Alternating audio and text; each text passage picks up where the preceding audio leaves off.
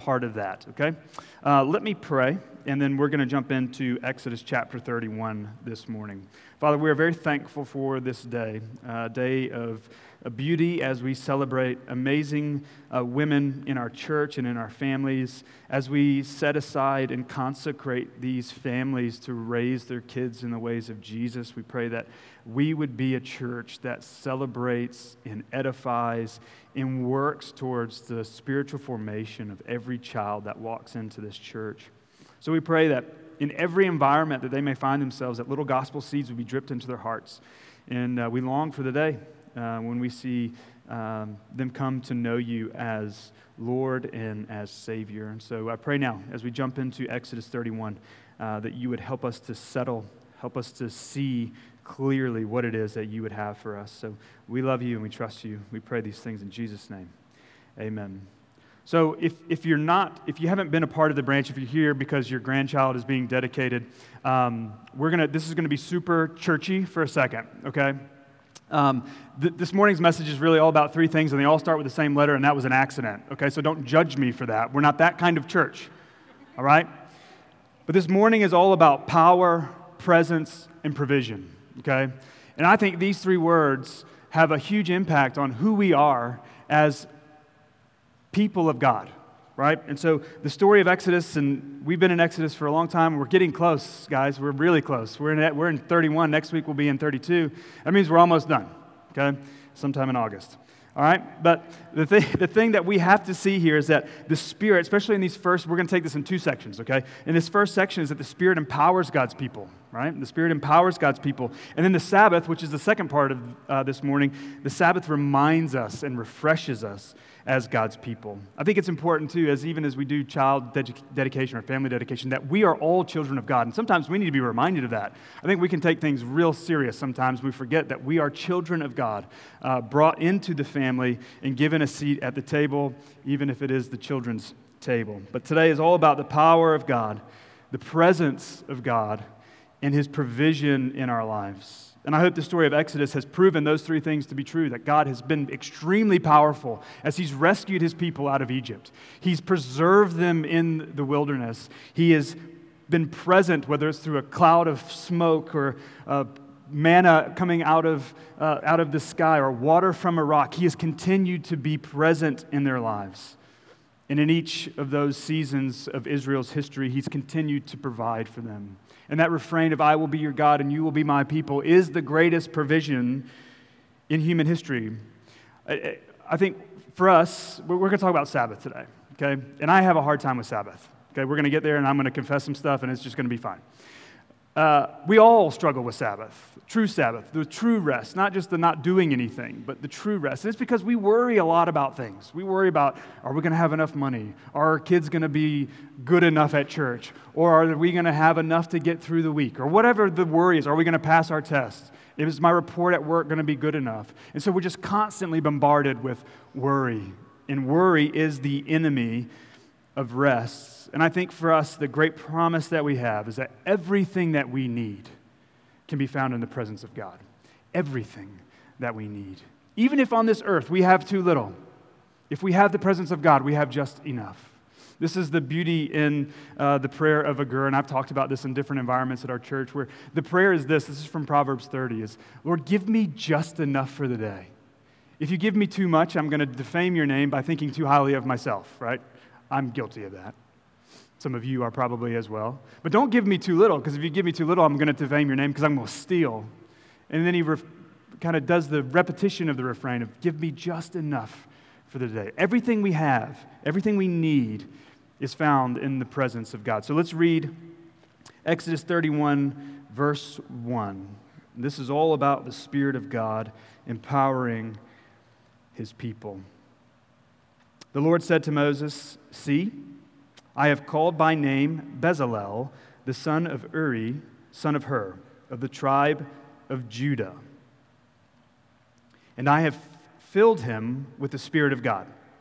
Maybe just, if, if you write the, in your Bible, right there, underline that. I have filled him with the Spirit. Who has filled him? Moses didn't fill him, God filled him with the Spirit of God, with ability, with intelligence, with knowledge and with craftsmanship, to devise artistic designs to work in gold, silver, and bronze, in cutting stones for setting and in carving wood, to work in every craft.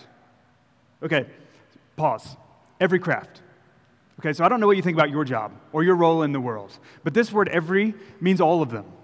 Okay, so whatever it is that God has set you aside to do in the world, he has set you aside to do His will, to do His purposes, to fulfill His mission in the world. So a lot of times we think, well, I'm not a good preacher, or I can't, I can't pastor kids, or I can't do lead a family group, and yet you've been called to be a teacher in a public school, or you've been called to do a thing, right? We've done this before, but you have been set aside to do God's work in the world, and He's given you everything you needed. How about the confidence of knowing that with all ability, with all intelligence, with all knowledge, everything, all the craftsmanship He's given to you? Forget your degree right? No, don't do that. But you get my point. Behold, I have appointed with him Aholiab, the son of Ahisamach, of the tribe of Dan. And I have given to all able men ability, that they may make all that I have commanded you the tent of meeting and the ark of the testimony, the mercy seat that is on it, all the furnishings of the tent, the table, its utensils, the lampstand and all its utensils, and the altar of incense, the altar of burnt offering, with all its utensils, the basin and its stand, the finely worked garments, the holy garments for Aaron the priests, and the garments of his sons for their service as priests. Verse 11, and the anointing oil, and the fragrant incense for the holy place, according to all that I have commanded, they shall do. So God has continued to provide for his people, right? He comes up with a very elaborate, ornate plan. He's a very good architect, right? Even if we look at the world and creation around us and we look at how he's perfectly intertwined to even our own human bodies, he's very good at design. But he's very specific. Now, here's the reality if you've ever worked with wood, if you miss by this much, you've missed by a mile, okay? Or you've lost a finger all right? That's what I know to be true. I, I when I was in college, I worked for a carpenter, um, and he had nine and a half fingers. And yet I still followed him, and I trusted him, and I should have known better. Uh, I love to work with wood. It's one of the things that I enjoy. I don't have time to do it a lot, but I enjoy it. I like the perfection of cutting a piece of wood and it fits perfectly. If you've ever done it, it's very satisfying. If you've not done it, try. Watch your finger, right? But the reality is, is God has given us everything that we need in order to fulfill his purpose. So he lays out this grand detail, all of this stuff that the tabernacle had to be just right. Without the Spirit of God indwelling Bezalel, guess what happens? It looks like you and I built it. Okay? We put together a swing set one time, we had to take it down and hire someone to put it together. Okay? That was before we moved it from one location to the other location and packed it back up and moved it back to the original location. Okay? This is how we are. If we don't slow down, if we're not indwelled by the Spirit, we're going to miss the point of who God has called us to be and what He has called us to do. The tent's going to be crooked. The gold's going to be outside and the bronze is going to be on the inside. And guess what happens? The priests die. That's scary. I don't mean to scare you. That's just the reality. God is very specific about who He is and what he is calling us to do. God's Spirit is given to Bezalel so that God's people can obey his commands. It's through his craftsmanship that now the priests can fulfill their duty. Bezalel wasn't a priest, neither is Aholiab. These were workers who are building the tabernacle so that the priests can come in. Do you see how communal this is? It wasn't just the priests that were responsible. If Aholiab misses a dimension, the priests are in trouble. If the priests miss a detail, Aholiab is in trouble because the priests offer a sacrifice on behalf of his sin. And so, this community of God, the people of God, come together filled with the Spirit. They've been set apart with God given ability to do exactly and to say exactly what God has commanded them to do. As Christians, though, we have a better empowerment because now the Spirit indwells us. This is the beautiful thing as Acts kicks off. Acts is the book that kind of casts the historical trajectory of the church, right? Christ comes, he lives a perfect life, he dies a horrible death, he rises on the third day. 40 days later, he ascends to the right hand of the Father, and bam, the church takes off. Okay? And at the beginning of this, guess what happens? This is Acts 1 8. You will have power when my spirit comes upon you. The Spirit has come upon us. That is a promise of the Scripture. It's one of the things that the disciples of Jesus were craving, and it's one of the things they received as they walked with Jesus. As Christians, we have a better empowerment because we are indwelled by the Holy Spirit. We no longer have to go behind a curtain to find the presence of God. The presence of God is inside of us. And before that sounds like vacation Bible school, just remember that there, God works through covenants. He works through covenants. The covenant in the Old Testament was you bring a sacrifice and I will forgive your sin. The covenant of the New Testament is I will provide the sacrifice and then I'll forgive your sin. That is the beauty of the gospel. In the new covenant, the Spirit is not reserved for specific roles. It's not just the priests or the craftsmen who are building the tabernacle, but it's given to every Christian to empower them to obey God's commands and his purposes. Sometimes, though, we expect the Spirit to work in catastrophic ways, don't we? To move mountains and yet sometimes he moves those mountains pebble by pebble. I, I've met with so many people who are like, I'm just looking for God to do a magnificent work in my life. And I'm like, yes, but you're in Jesus. The magnificent work is done. You were dead, and now you're alive. And yet they, they want this grand plan that they have drawn up in their own flesh to come true. They want to be the, the best at their job.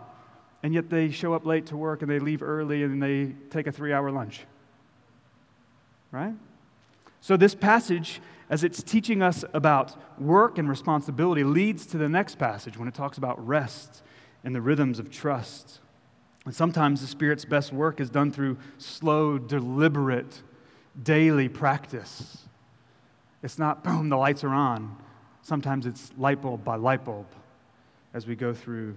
But the Spirit enables us to obedience. There's two truths I want us to see from this passage, and we'll move into the Sabbath. The first is we need the Spirit of God to accomplish the work of God. You can do good things in the world, okay? You can, on your own. Un- unbelievers, non Christians, they can do good things in the world. Generally, they're motivated by their own selfish desires, okay? That's not a, I'm not casting judgment, just the reality. But God calls us to accomplish His work as He indwells us with the Spirit. Those two things cannot be separated. We're at a different work. We feed the hungry, yes, to, to satisfy their earthly need of hunger pain, yet to point them to the eternal hope that they have or that they need in a Savior, Jesus. So, the second truth that I want us to see is the Spirit's work through us may not be sensational work, but it is important work. You may never stand up here, although this is a great place to stand. You're beautiful, by the way, some of you. But your work is no less important than my work, or than Andrew's work, or Jared's work. You may never play a guitar up here, but your work is no less important than Riley's work. We don't set us, there's no, there's no Christian elite. There are those in the family of God, and there are those not in the family of God. And that is who God is calling us to be. And then it's our responsibility to go and to proclaim the gospel. Now let's read verse 12 down through the end of chapter 31 on the Sabbath. If you have open toed shoes, you may want to cover your feet here. I brought my steel toes today. I'm just kidding, they're Nikes. Verse 12 The Lord said to Moses, You are to speak to the people of Israel and say, Above all. Okay. Right? So we have all these commands, all of them. And then he says here, Above all, you shall keep my Sabbaths. For this is a sign between me and you throughout your generations, that you may know that I, the Lord, sanctify you. Who does the sanctifying? The Lord does the sanctifying. Verse 14 You shall keep the Sabbath because it is holy for you. Everyone who profanes it shall be put to death. Whoever does any work on it, that soul shall be cut off from among his people. You think God takes the Sabbath seriously? Verse 15 Six days you shall work. Six days shall work be done. But the seventh day is a Sabbath of solemn rest, holy to the Lord. Whoever does any work on the Sabbath shall be put to death.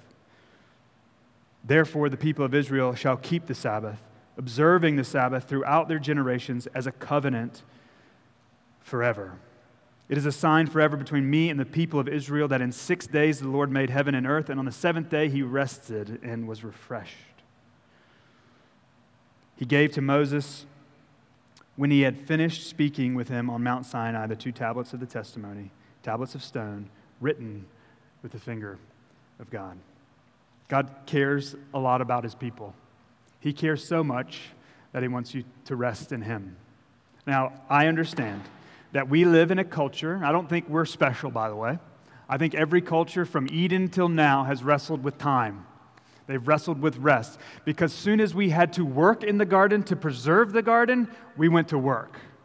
And we've had a hard time resting. Now, I think the, the thing that we have to remember here as we talk about Sabbath, and I'm going to lay this out over the next few minutes, but the Sabbath is given to us to remind us and to refresh us. It's those two purposes to remind us and to refresh us. So, what are we be reminding of? We're being reminded, one, that God has created all things, and all things are in submission to his authority, including you, including me, including our roles within our companies or our roles as a student, including our roles in the world. All of them are to serve his purposes. The second thing is it's the Sabbaths are there to refresh us. I would be really curious. I'm not going to do this to you because I don't want to shame anyone. I, I would be included in this, okay? So I would I don't feel shame, but it's just as reality. How many of you are tired this morning? You walk in and you're just like, thank God, I'm here. I'm with my people. You take a deep breath. You know, a lot of times people will be like, well, how, so you work on Sunday. It's like, yeah, this is kind of work, but this is refreshing work, right? There's a, I think there's a little bit of a difference, but I've got to figure that out, right? We've got to figure out, okay, if, if Sundays are early for me, okay? This is me just being full disclosure. I am the, I am the chief among sinners when it comes to Sabbath, okay? Sundays are a work day. I'm up early, I'm out of the house early, I'm here early. Okay? We're usually the first ones here, or I'm the first ones here. It depends on how early the kids woke up. See if they're here too. Right? Somebody's breaking lights or throwing something. Right? But we're here. We're always doing this. But when we leave here, we have a very specific rhythm. We go home, we eat lunch, we put Berkeley to take a nap. She's three. And then we take naps. The older kids watch a movie, and they will, our kids will look over when we turn on the movie and be like, Good night, Dad. And it's just snoozing, right? But that's not Sabbath, is it? Sabbath isn't just the lack of work, Sabbath is intentional rest. And so for us, we find intentional rest through what we do as a family. So, one of the things that over the course of the last year since I stepped into this role, and I have another job, so I'm bivocational, which means you got two jobs really, okay, is that I've got to go home at a time where I can see and play with my kids, even if that means I don't respond to your text or your email. And you know what? I trust that you're going to be okay with that. Because if I don't, guess what happens? I quit in a year. And that's, this is just me personally. When we all have stories like this, we all have busy lives. We all have things that the world is saying, this is the most important. If you don't do this, you're not going to climb the corporate ladder. Have you heard that? If you don't stay late or show up early or if you don't come in on a Saturday, there's no way to get to the top, and that is the anti gospel. Listen to these points on the Sabbath. The Sabbath is meant to remind us of who God is, of his nature, of his character. God didn't need rest, yet he chose rest because he knew that we needed the example of rest. He wasn't tired when he spoke you into existence. The mountains were nothing for him. He just went, and they were. And yet he chose to rest because he knew that we would follow him. We would follow his rhythm because in our sinful nature, we wanted to be God. The second, the Sabbath is meant to refresh us by giving us rest not only from our work, but from our worry. It's amazing to see how those two things are always connected. The third is that our ultimate Sabbath rest is found through the work of Jesus, and our regular Sabbathing is pointing us towards that rest. There is a true and better rest that is coming that we will never experience on this earth. There's always going to be hard ground to till, there's always going to be snakes to bite your ankles, proverbially, I hope. Right? There's always going to be something left undone. And yet we must choose rest. But here's what Sabbath is not Sabbath is not laziness, it's not lethargy, it's not removal from community, it's dwelling in the presence of God. There you will find true rest. There you will find true rest. So, rest for my family is pretty active. It's coming home, it's playing Uno, which, if you haven't found Uno Express, It's a really good way to make that game go faster. Okay? Right? But we find ourselves oftentimes longing for a rain out. Parents in the room, you ever prayed for rain so you didn't have to go to practice? No? Are you serious? Oh, Father, forgive me for we have sinned. Listen to what Jesus says about the Sabbath. This is Luke 13. Now he was teaching in one of the synagogues on the Sabbath. Behold, there was a woman who had a disabling spirit for 18 years. She was bent over, could not fully straighten herself.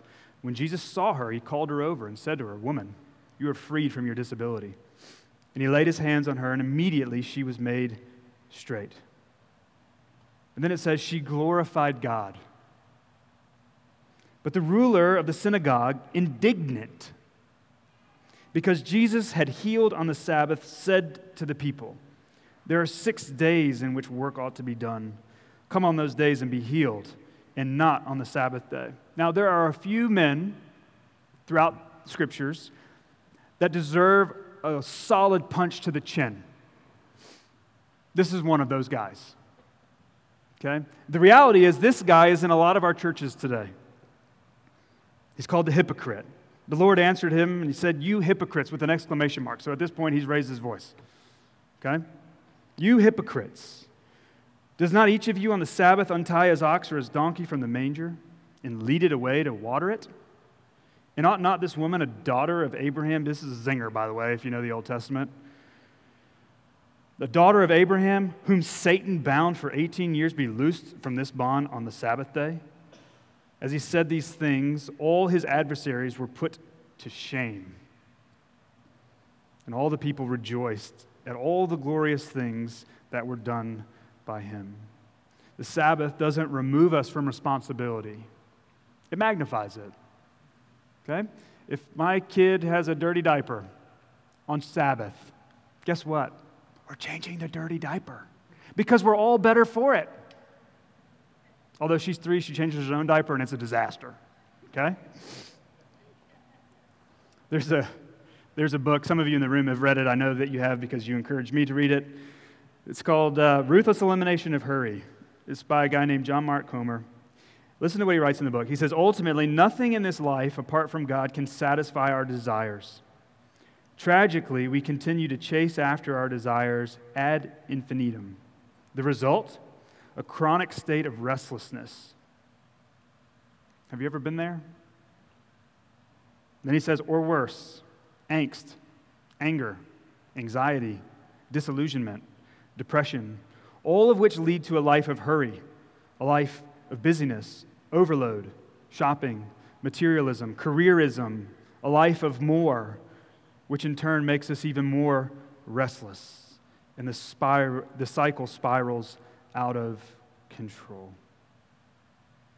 Busyness is the enemy of contentment. We like to fill our schedules so that we can find identity. We set more meetings, or we go to more study halls, or we go to more practice because we find our identity in what we do rather than who we have declared to be. God has said, You are a child of God. You are a son, you are a daughter. That is your identity. And guess what? You don't have to work for it. The work has been done, and now you can rest fully and finally as a redeemed, restored child of God. One of the things I've been wrestling with a lot lately is asking the question, How are you?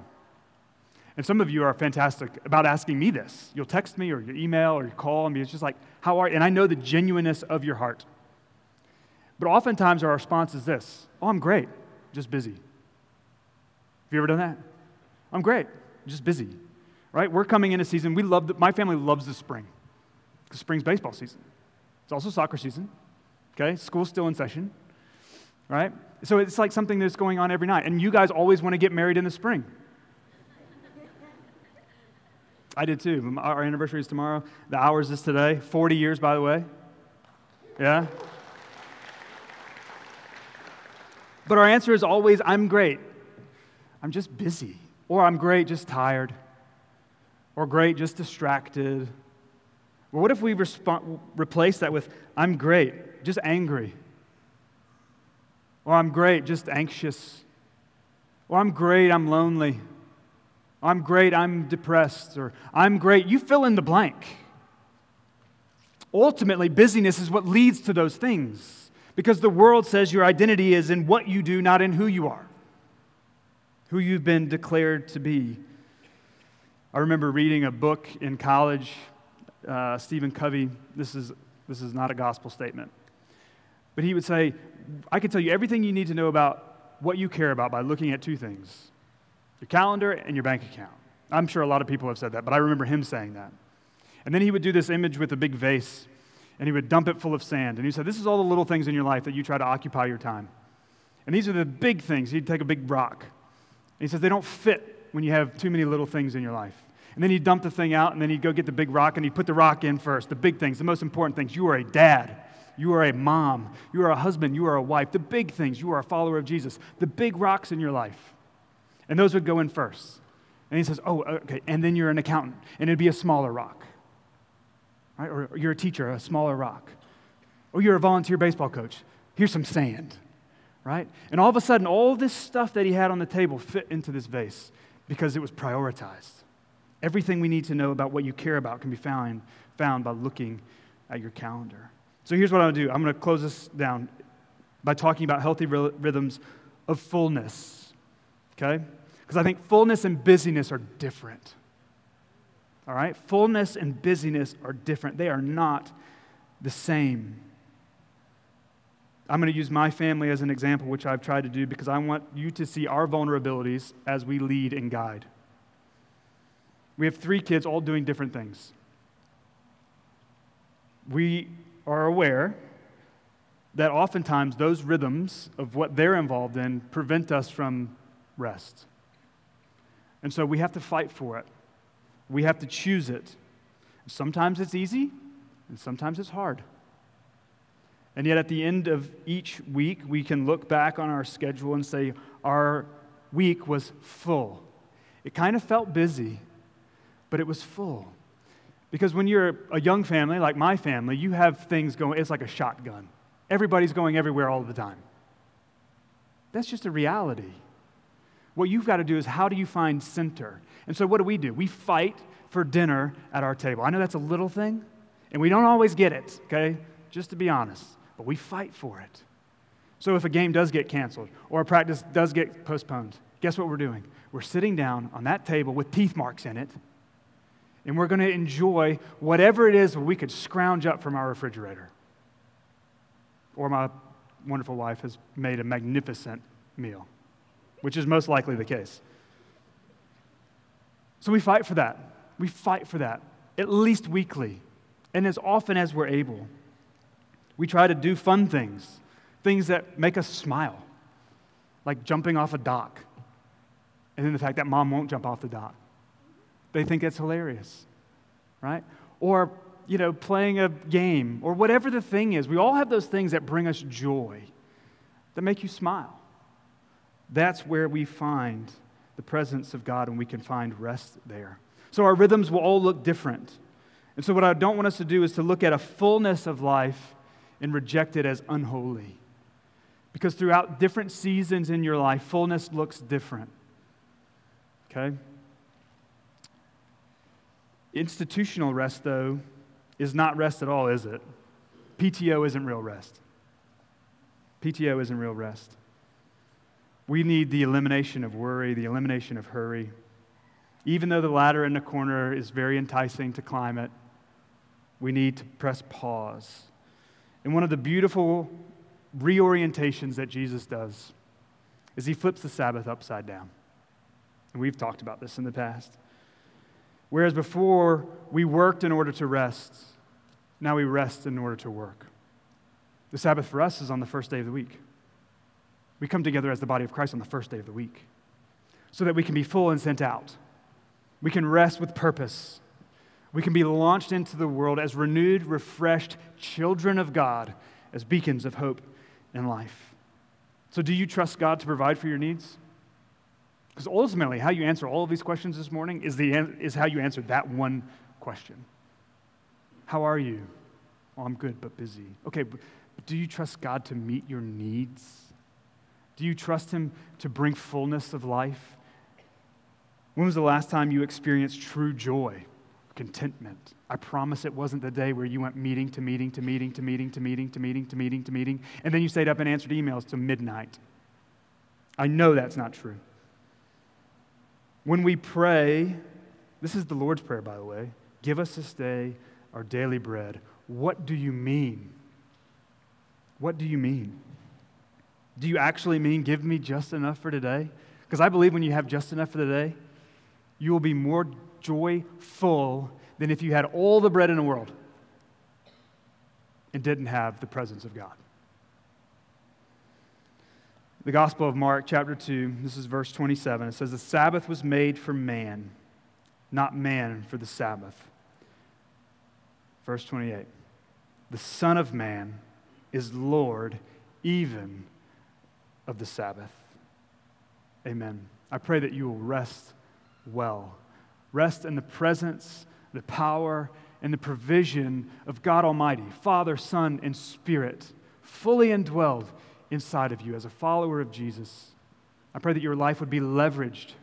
I pray that it would be full, never busy, that you would rest well from all of the pressure that the world keeps bombarding us with. My goodness.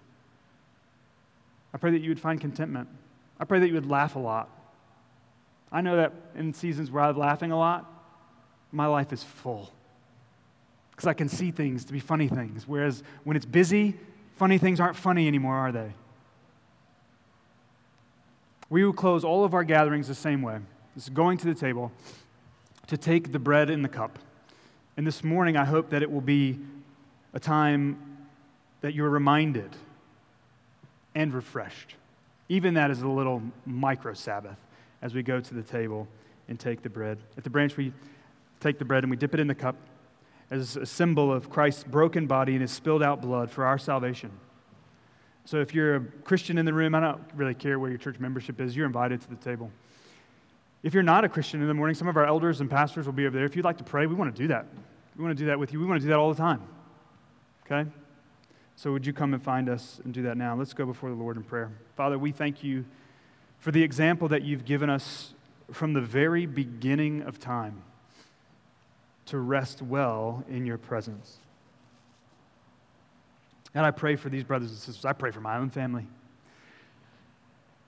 That in seasons of hurry that we would figure out how to pause. We would figure out healthy rhythms of walking through life in a culture that bombards us with hurry, with pressure, with worry and anxiety and all the things. I pray that each day you would show us more of yourself. And as we see you more clearly and more beautifully and more fully, that we would rest well in your presence. You've given us all power. Everything that we need is found in you. Our greatest contentment is found at your feet. So I pray now, as we enter into a time of worship, a time of communion, that you would go before us. Give us renewal, refresh our souls. We love you. We pray these things. In Jesus' beautiful name, amen.